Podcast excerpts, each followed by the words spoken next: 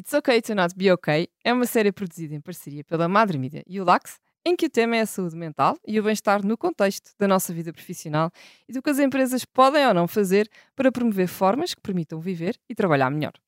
Chama-se It's Okay to Not Be Okay porque pedimos emprestada a frase repetida durante os Jogos Olímpicos de 2021 a propósito da decisão de Simone Biles de não participar na maior parte das provas em Tóquio. A saúde mental é um dos problemas mal resolvidos que a pandemia deixou descoberto e quando uma atleta olímpica de topo o trouxe para o espaço público, apenas reforçou a urgência em que se converse, se partilhe experiências e se encontrem novas respostas.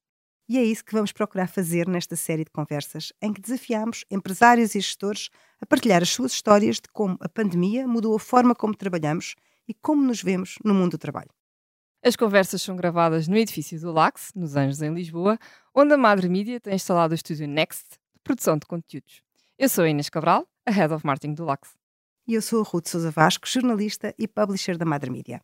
Sejam bem-vindos ao nosso espaço de conversas onde não há problema em não estarmos ok e em que procuramos perceber o que nos faz ficar ok, ou pelo menos mais ok.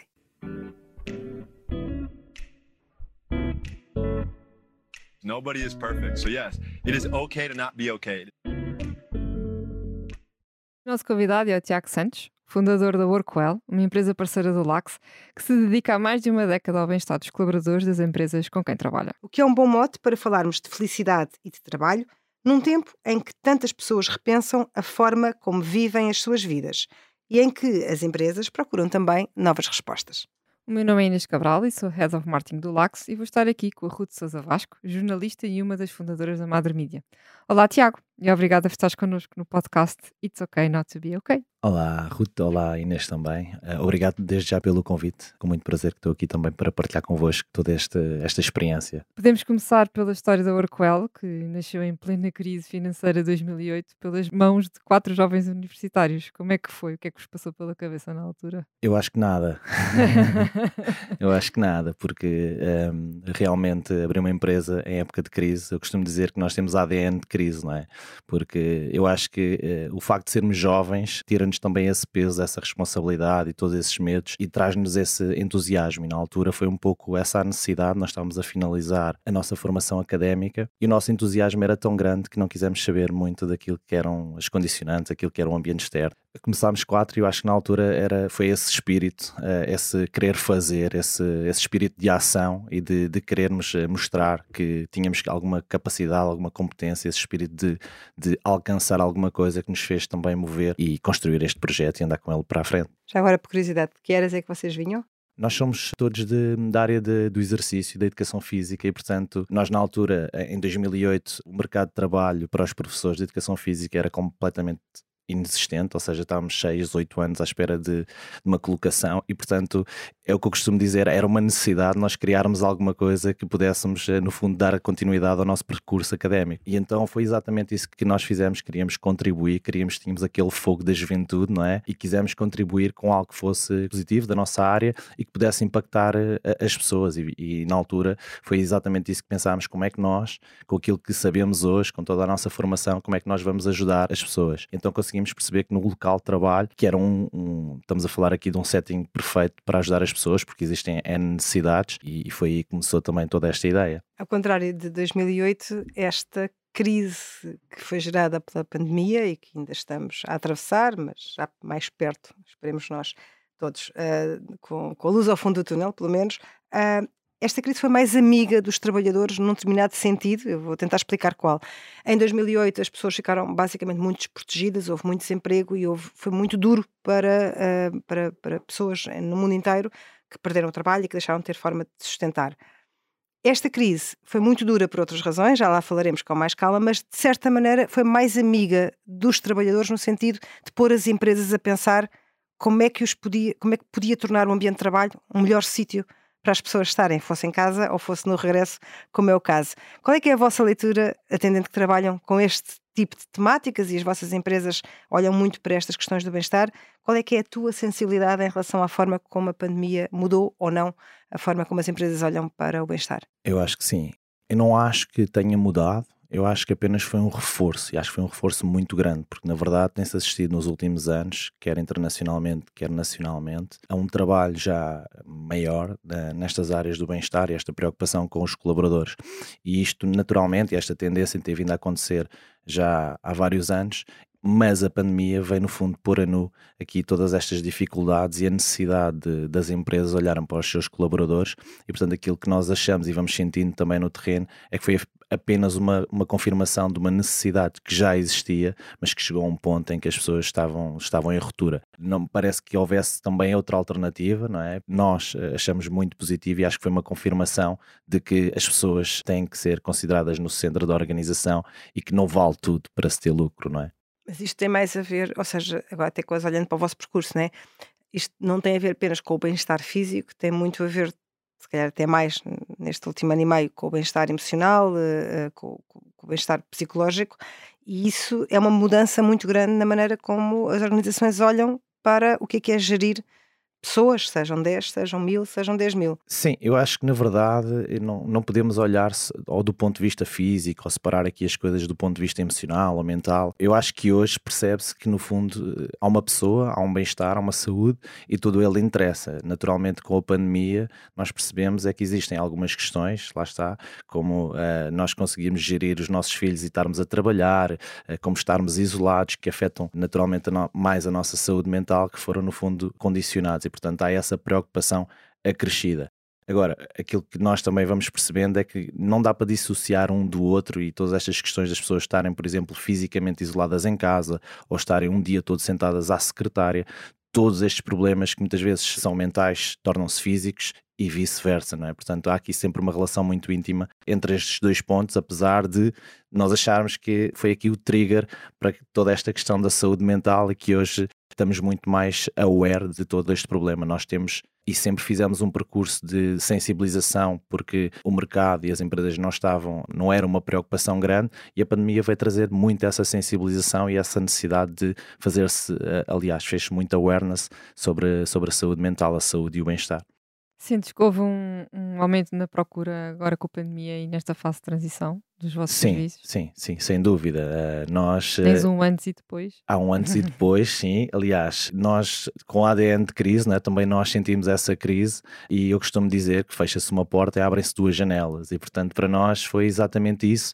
Sentimos que as empresas estão mais preocupadas, muitas das vezes ainda não sabem como é que o devem fazer, como é que devem trabalhar todos estes, estes temas, estas matérias, mas querem fazer alguma coisa e só por si isso já é um elemento bastante positivo porque na verdade é, é, um caminho que se vai fazendo, não é? E portanto existe para nós, ou existe, e continua a existir um grande antes e um, e um grande depois, porque diversificou-se e portanto é muito mais transversal todas as empresas a quererem colocar os seus trabalhadores, os colaboradores no, no centro nós, antes da pandemia, sentíamos que existia ali um cliente, existia ali uma empresa modelo para trabalhar, com muitos colaboradores, com muitos meios, e hoje não. Hoje temos empresas mais pequenas, maiores, de segmentos eh, completamente diferentes, da indústria aos serviços, à tecnologia, portanto, tornou-se muito mais transversal a todas as organizações. Agora sugeria que nós fôssemos olhar um bocadinho para os vossos programas. Eu andei a pesquisar para a nossa conversa e houve um que me chamou bastante a atenção, porque quase que parece um lugar comum, mas eh, eu percebo aquilo que vocês explicam que não deve ser. Uma das abordagens que vocês fazem tem a ver com a alimentação, com nós comermos melhor, e dizem que o impacto, que há um impacto efetivo da alimentação na produtividade e que segundo os dados que existem e que vocês, que vocês partilham, 60% das pessoas têm uma quebra ao fim de 3 horas de trabalho. E a minha pergunta é, assim, em modo senso comum, é fome. Mas pelos vistos não é só fome. Portanto, o que é que é além da fome? Acima de tudo, é uma quebra de energia, porque na verdade nós, nós temos energia para trabalhar, para fazermos as nossas tarefas, não é? E, e existe uma grande quebra uh, após duas, três horas de, de, trabalho. Portanto, nós quando comemos, muitas vezes não temos sequer uh, esse, esse foco, não é? Comemos porque uh, ou temos gula ou temos vontade e não pensamos muito naquilo que é a funcionalidade da nossa alimentação.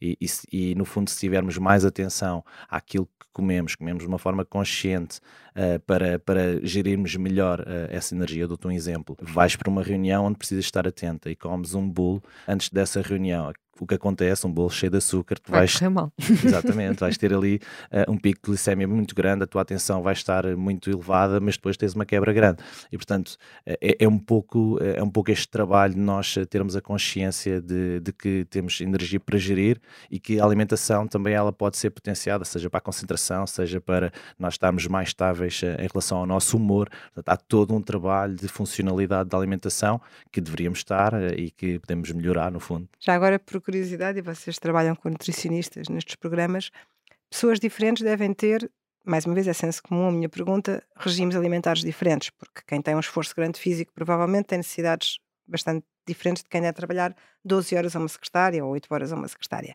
Isso é tudo adaptável, mas ao mesmo tempo há uma diferença que também cada vez mais nós sentimos nas várias teorias adaptativas à alimentação, em que cada um de nós acha que encontrou uma solução para ser mais produtivo, ou para ter mais bem-estar, ou para emagrecer, ou o que quer que seja. Como é que vocês fazem essa abordagem, sobretudo pensando que as vossas empresas terão certamente pessoas em condições muito distintas, com tipos de vida diferentes, com idades diferentes? Como é que é a vossa abordagem à questão da alimentação? Eu faço uma analogia. Nós não trabalhamos nada dentro da caixa. Imagina, vais daqui para o Porto, podes ir pela A1, podes ir pelo IC2, podes ir por. Eh, podes ter vários caminhos para lá chegares, não é? E portanto, aqui esta analogia é exatamente a mesma coisa. Que é, as pessoas são diferentes, têm necessidades diferentes, tudo aquilo que é a sua alimentação pode ser completamente diferente de uma pessoa para a outra. Aquilo que importa é perceber a pessoa, qual é que é o objetivo da pessoa, qual é que é a necessidade da pessoa, qual é que é o enquadramento do estilo de vida da pessoa vais pedir uma pessoa para fazer uma dieta rígida, mas ela tem um conjunto, tem familiares que não aderem à dieta, sabes que não vais eh, conseguir que a pessoa cumpra. E, portanto, mais do que isso, é no fundo promovermos uma, alterações de comportamentos alimentares para que a pessoa ganhe competência, saiba o que é que tem que fazer. Nós não acreditamos em modelos fechados, tipo, toma lá este plano e segue este plano, porque isso é a receita para, para falhar acreditamos é que temos que educar as pessoas, ajudar a que consigam perceber melhor a alimentação, o que é que devem fazer em cada um eh, dos momentos para que depois as escolhas sejam sustentadas no tempo porque senão estamos a fazer uma dieta como é muito comum, não é? Estás dois, três meses e não consegues aguentar, porque essas escolhas, porque no fundo essa dieta é muito restritiva, não está adaptada ao teu estilo de vida, àquilo que é a tua necessidade, portanto nós acreditamos que o trabalho tem que ser feito de uma outra maneira, são escolhas mais pequenas, micro escolhas, não é? Que vamos fazendo, adaptando à nossa vida, àquilo que é os nossos gostos, inclusive, para que depois, no fundo, seja mais fácil nós conseguirmos manter esses comportamentos alimentares ao longo do tempo. Portanto, é no fundo esta componente educativa e de, das pessoas ganharem competência e serem elas responsáveis pelas suas escolhas alimentares e de saúde. Portanto, é no fundo muito aquilo que é a nossa abordagem, é das pessoas saberem mais sobre a sua saúde, serem mais responsáveis também pelo seu bem-estar e não deixar que seja ou um nutricionista ou um médico a dizer o que é que tem que fazer, é eu aprender um pouco mais para agir também. E referente à, à mobilidade e ao exercício físico, especialmente agora que é altamente impactante em trabalhos muito sedentários e pessoas que ficaram um ano e meio em casa a trabalhar e que estás o tempo inteiro todo sentado, não é? A não ser que vás à cozinha num... buscar um bocadinho, uma gula qualquer. Não brinques com a cozinha, era, era um grande fator de descompressão. Sair Sim, da sala e há quem diga que estás com sono, levantas, andas 10 minutos e a coisa arrebita. A mim não funciona, mas já falamos sobre isso em off. o, que é que, o que é que pode e o que é que deve ser feito para, para este tipo de pessoas que, ainda, que se calhar ficou sem, sem escritório, não é? Que continuam com teletrabalho, para poder combater um bocadinho esta, esta este sedentarismo? É um tema muito querido e é um tema bastante pertinente. Não sei se, se vocês têm a noção e se os nossos ouvintes também têm essa noção, mas o sitting, o tempo que nós estamos sentados, é cada vez mais um tema de investigação e que se percebe que tem um grande impacto na nossa saúde e um grande impacto nas doenças crónicas não transmissíveis. Estamos a falar de diabetes, estamos a falar de doenças cardiovasculares e isso tem a ver com, no fundo, nós estarmos muito tempo sentados vai aumentar essa probabilidade de nós sofrermos de algum tipo desses problemas nós estando em teletrabalho, todo esse problema aumentou, não é? Nós estamos, aquilo que dizia, estamos mais sentados, estamos mais sedentários e, portanto, há aí um problema que vai começar a aparecer nos próximos anos, já existe, mas vai ser acentuado e que nós precisamos, no fundo, nós, enquanto indivíduos, de ter uma ação, mais uma vez, mais proativa em relação a isso, de sabermos que as pausas são importantes e às vezes queremos trabalhar mais, queremos aquele relatório terminado, queremos aquela tarefa terminada e estamos há 3, 4 horas eh, e já não temos sequer capacidade cognitiva para a fazer, não é? E portanto o ideal ou o melhor será nós fazermos micropausas, pausas de 1 a 2 minutos só para nos levantarmos, irmos beber um café à cozinha, espreguiçar-nos, portanto são coisas básicas, não é? Mas que no fundo acabam por cortar esse tempo sedentário que temos ao longo do dia. Portanto, são coisas básicas do ponto de vista do indivíduo. Do ponto de vista da empresa ou das organizações, caso estejas num local de trabalho, e isso acontece já em organizações internacionais, aderem muito às standing desks, que no fundo são secretárias de pé, têm uh, formas dos colaboradores se movimentarem uh, através de bicicletas ou trotinetes, portanto, no fundo, a empresa cria um ambiente também propício que as pessoas se movimentem mais. Portanto, eu diria que podíamos dividir esta parte do sedentarismo em dois, eh, dois pontos. Da parte do indivíduo, em que nós podemos fazer pausas, podemos parar, porque é benéfico não só para a saúde física, mas também para a parte cognitiva e de performance porque não conseguimos estar no mesmo nível cognitivo durante muito tempo, e depois o lado da empresa que também deve e faz, muitas delas já estão a fazer, tem várias medidas para que as pessoas sejam mais ativas. E agora vamos olhar para a dupla terrível deste último ano e meio, que se chama stress e ansiedade. Estamos aqui a, a, rir ou a sorrir, mas de facto isto foi claramente a segunda, a segunda pandemia, não é? Houve uma pandemia física provocada por um vírus e há uma pandemia psicológica física também, obviamente, que é provocada por eh, um conjunto de situações que convergiram num mesmo momento e que trouxeram, se calhar, algumas questões que já lá estavam a descoberto e outras novas que ninguém imaginava, como estar separado de quem gosta e não poder ter eh, os seus momentos de socialização normais. Sabendo hoje que Claramente, a nossa saúde mental foi um dos fatores de maior agravamento durante a pandemia. Eu estava a ler de manhã números, tipo, há mais de 26% de pessoas com depressões agudas, não, não são as depressões ditas mais ligeiras, são aquelas que obrigam mesmo a um tratamento mais uh, duro e mais intenso também para, para quem passa por elas. Como é que vocês adaptaram aquilo que vocês fazem nesta área a esta nova realidade? Bom, uh, é verdade, nós sentimos isso na pele. Quando eu digo sentimos na pele, é uma, existe uma procura muito grande pelos serviços uh, que possam, no fundo, dar apoio uh, às pessoas uh, para, para conseguirem gerir o seu stress ou para conseguirem gerir os seus níveis de ansiedade. Portanto, desceu muito toda essa área porque, na verdade, existe essa necessidade. Nós tivemos um pico muito grande no segundo confinamento e conversando com clientes fomos percebendo que o primeiro confinamento também foi, ainda tínhamos energia, estávamos mais perseverantes, no fundo conseguirmos dar a volta a toda a problemática. No segundo confinamento todas essas reservas de energia esgotaram-se, então as pessoas foram-se abaixo. Nós temos uma, uma equipa de psicologia que dá apoio às empresas, apoio emocional e faz todo um conjunto de consultas de psicologia e psicoterapia e que tivemos um pico muito grande de procura nessa altura por parte dos clientes porque as pessoas não tiveram a capacidade de gerirem esse momento.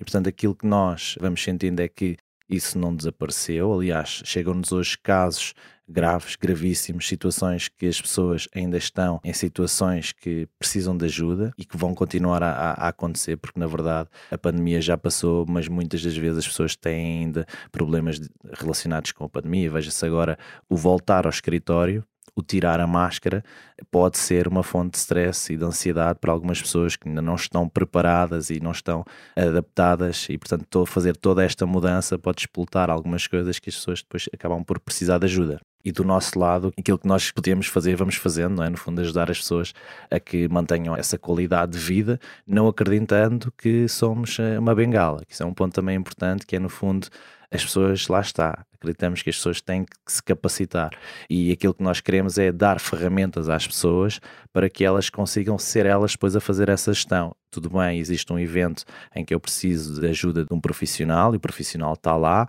faz um conjunto de sessões com a pessoa, mas depois a pessoa tem que fazer um caminho sozinha, não é? Porque não conseguimos andar atrás das pessoas com uma, com uma bengalazinha sempre que a pessoa precisa de ajuda. Portanto, a ideia é capacitar a pessoa para que ela consiga fazer ela toda essa gestão. E só para terminar, isto tem a ver também com nós não temos formação nesta, nesta matéria, não é? Nós, enquanto na escola, na nossa educação, não nos dá as bases para nós conseguirmos nos entender melhor e termos toda esta parte emocional, uh, gerirmos de uma, de, uma, de uma melhor forma. E, portanto, aquilo que nós queremos também fazer é trazer esse ponto para que as pessoas consigam também uh, gerir essa, as suas emoções, conhecerem-se melhor, porque é mais fácil depois fazerem todo esse lado mais sustentável. Já agora uma curiosidade, até para quem não conhece ainda a Workwell e nos vai ouvir, como é que vocês funcionam? Ou seja, vocês já trabalharam ao longo destes anos com muitas empresas e calculo que setores diferentes, dimensões diferentes. Qual é que é tipicamente o vosso processo de trabalho como empresa? É por um projeto que dura X meses? É durante ao longo de todo um ano? É para um evento em específico? É isto tudo em simultâneo? Como é que é, como é, que é o vosso trabalho de campo, efetivamente, com, com os vossos clientes? Olha, excelente questão. Nós temos duas tipologias: uh, são os programas e são os eventos, e que servem diferentes propósitos. Os eventos, no fundo, acabam por ser momentos em que a empresa quer sensibilizar, quer, quer marcar o dia, a semana, ou mês, uh, com alguns temas relevantes sobre a saúde e o bem-estar e, portanto, contratam-nos para nós criarmos, desenvolvermos e implementarmos um, um, uma ideia de, de evento um conjunto de atividades num prazo, não é? Imagina que estamos a fazer o mês da saúde e, tem um, e a empresa tem um conjunto de atividades, nós montamos e criamos todo, todo esse evento. Portanto, esse é, um dos, eh, é uma das tipologias. Depois temos os programas. Os programas são diferentes porque acontecem regularmente, tem, não, muitos deles não são datados no tempo, existem projetos de 12, 24 meses, mas temos muitos projetos ongoing, aquilo que nós fazemos em uma primeira fase é uma fase de diagnóstico, tentar perceber quais é são as necessidades da empresa, dos colaboradores, em que estado se encontram, para depois a partir daí nós termos um mapa daquilo que são as, eh, as necessidades, as vulnerabilidades das pessoas e dizermos, olha, eu acho que o caminho, ou devemos fazer a prioridade por aqui uh, e depois implementarmos um conjunto de iniciativas que vão mudando no tempo, que não têm que ser necessariamente iguais, mas que no fundo vão sendo implementadas no tempo. Portanto, eu diria que seriam estes dois momentos que não têm que ser a um ou outro. Temos empresas que trabalham connosco em programas, mas depois querem fazer iniciativas, eh, eventos e, portanto, fazem um e outro e, portanto, acabam por coincidir os dois. Agora, as empresas que têm mais experiência e que já têm esta preocupação, já no fundo fundo vão desenvolver nestes temas, normalmente optam por programas, porque é um trabalho mais aprofundado, é um trabalho mais específico, onde se vai entender mais eh, complexamente, enquanto as outras empresas em que estão a dar os primeiros passos, no fundo, optam por eventos eh, que são, no fundo, é um, um toque aqui e, e acabam por se sensibilizar porque ainda não têm a maturidade para programas. E, e vocês, eh, Workwell, vocês próprios, a vossa equipa de, de base, não é? Como é que vocês reorganizaram agora em função da pandemia? Porque vocês próprios começaram a ter que fazer tudo de casa. Como é que geriram tudo o que tinham ongoing? Olha, volto àquele tema de DNA de crise. Nós que nascemos em 2008, portanto, não quero passar uma ideia falsa que, que, foi fácil, mas eh, nós, quando nos sentimos pressionados, acabamos por. Eh, é tipo os animais, quando são pressionados, acabam por arranjar sempre uma resposta. E nós, quando nos sentimos pressionados, arranjamos essa resposta. Nós éramos uma empresa essencialmente presencial, que os nossos serviços eram implementados no terreno, norte a sul do país, das indústrias à banca, à tecnologia, e de, de um momento para o outro ficámos com 80, 90% dos nossos programas uh, suspensos, não é? E, portanto, qualquer eh, empreendedor, qualquer gestor, o que é que vai ser eh, agora? E montámos uma task force e numa semana, no fundo, conseguimos olhar para o mercado, conseguimos perceber quais é que iriam ser a curto prazo as necessidades e montámos uma oferta uh, específica para o momento, digital, naturalmente, e, portanto, fomos atacar as coisas desse ponto de vista, no fundo, sempre com aquela preocupação de podermos fazer a diferença. Portanto, não é só o Workwell que interessa, aliás, antes pelo contrário, nós existimos porque existem uh, essas necessidades e aquilo que nós fizemos foi exatamente isso. Que necessidades é que existem e que podem ser endereçadas no modo digital? E, portanto, criámos um conjunto de programas digitais, eh, nomeadamente a parte de telemedicina, de telenutrição, telepsicologia, que conseguíamos chegar às pessoas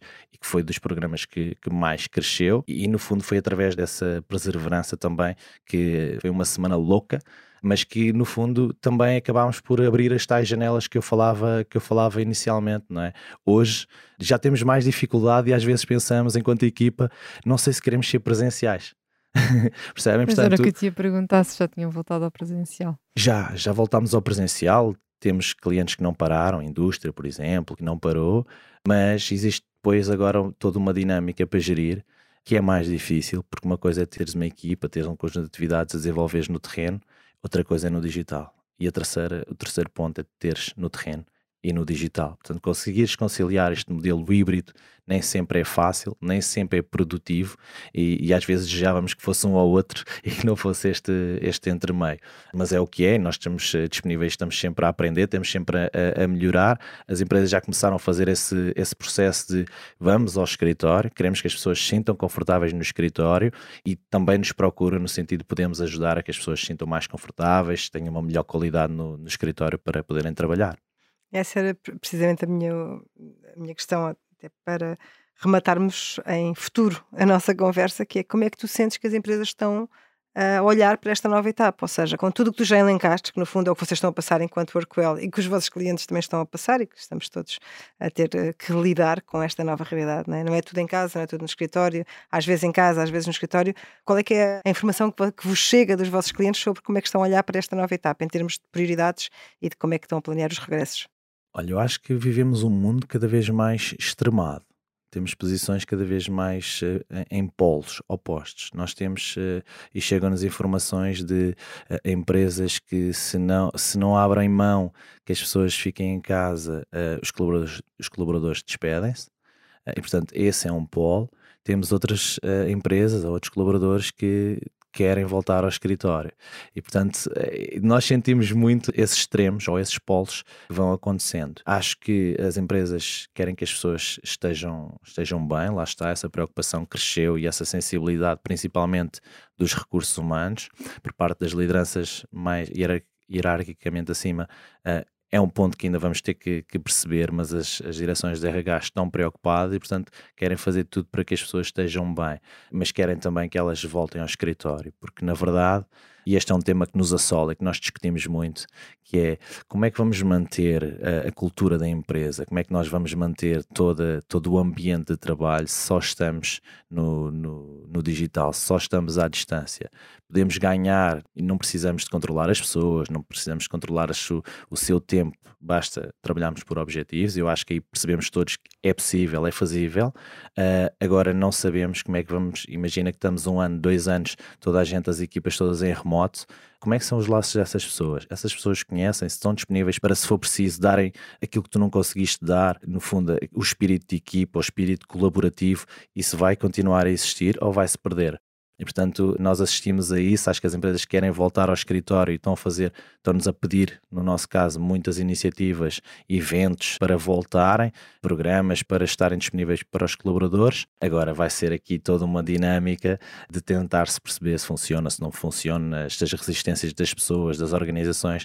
Já estamos a entrar numa nova fase, mas não é estável, as coisas ainda não estão estáveis. Está, diria, a melhor palavra é esquisito. It's complicated. It's complicated. Tiago, muito obrigada por teres vindo. Foi uma ótima conversa. Obrigada, Tiago. Obrigado eu pelo convite.